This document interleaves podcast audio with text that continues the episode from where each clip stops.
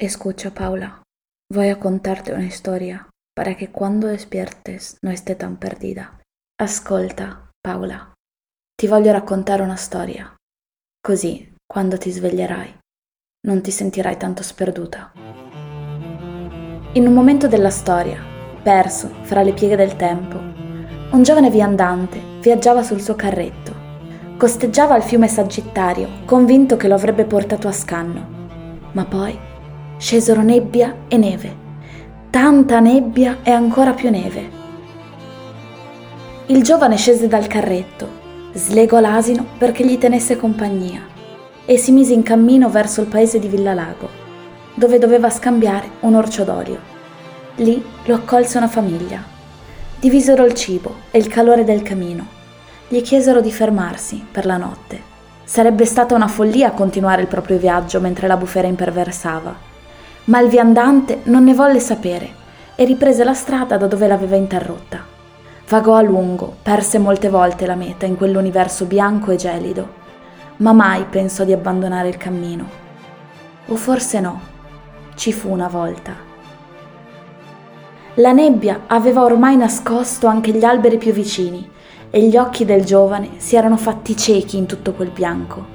Lì aveva pensato di fermarsi anche se sapeva che se l'avesse fatto sarebbe sicuramente morto. Poi una luce, piccola e morbida, non abbastanza vicina da poterla toccare, ma nemmeno sufficientemente lontana da non promettere qualcosa.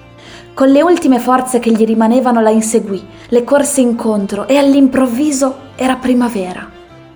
Si trovava in una piana assolata, scaldata dalla brezza gentile di maggio ma la luce fuggiva, scappava sempre più lontano, costringendo il viandante ad inseguirla, come spinto da una forza sovrannaturale.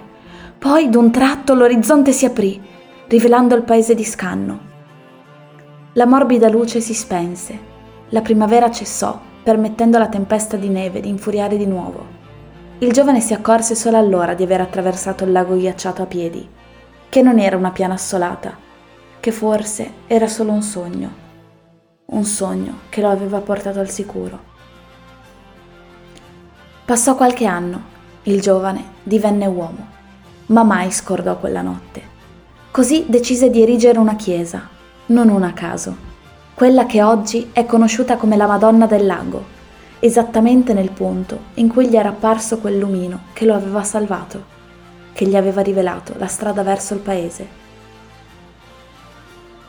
il santuario della Madonna del Lago è una piccola chiesa in provincia dell'Aquila. Abita placidamente sulla sponda sud-occidentale del lago di Scanno. Non è difficile da raggiungere. Basta prendere la strada statale 479 Sannitica, che passa sotto la chiesa. Due rampe di scale, poi, si diramano dai due imbocchi della piccola galleria sotto la chiesa, facendo accedere alla stessa. È quadrata, con gli angoli smussati e coperta da una cupola. Accanto alla chiesa vi è un locale anticamente usato come eromitorio.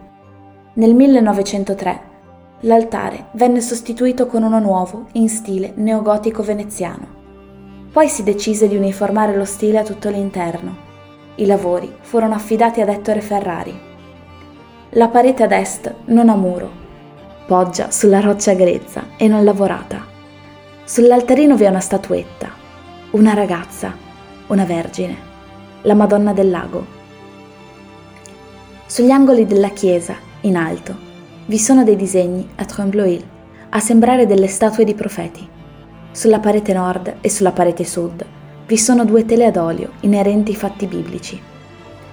I dipinti all'interno sono del 1911 di Arcangelo e Silvio Centofanti, Egidio Berardi e Vittorio Spagnolo mentre Filippo Ballerini si occupò della volta. Le porte lignee furono eseguite da intagliatori di Capestrano. Dal piccolo sagrato della chiesa vi un belvedere sul lago di Scanno. È il posto perfetto per ascoltare una storia, una leggenda, o magari per raccontarla un'altra volta, con un finale diverso, magari in cui il nostro viandante si è perso e da quel bosco non è uscito più.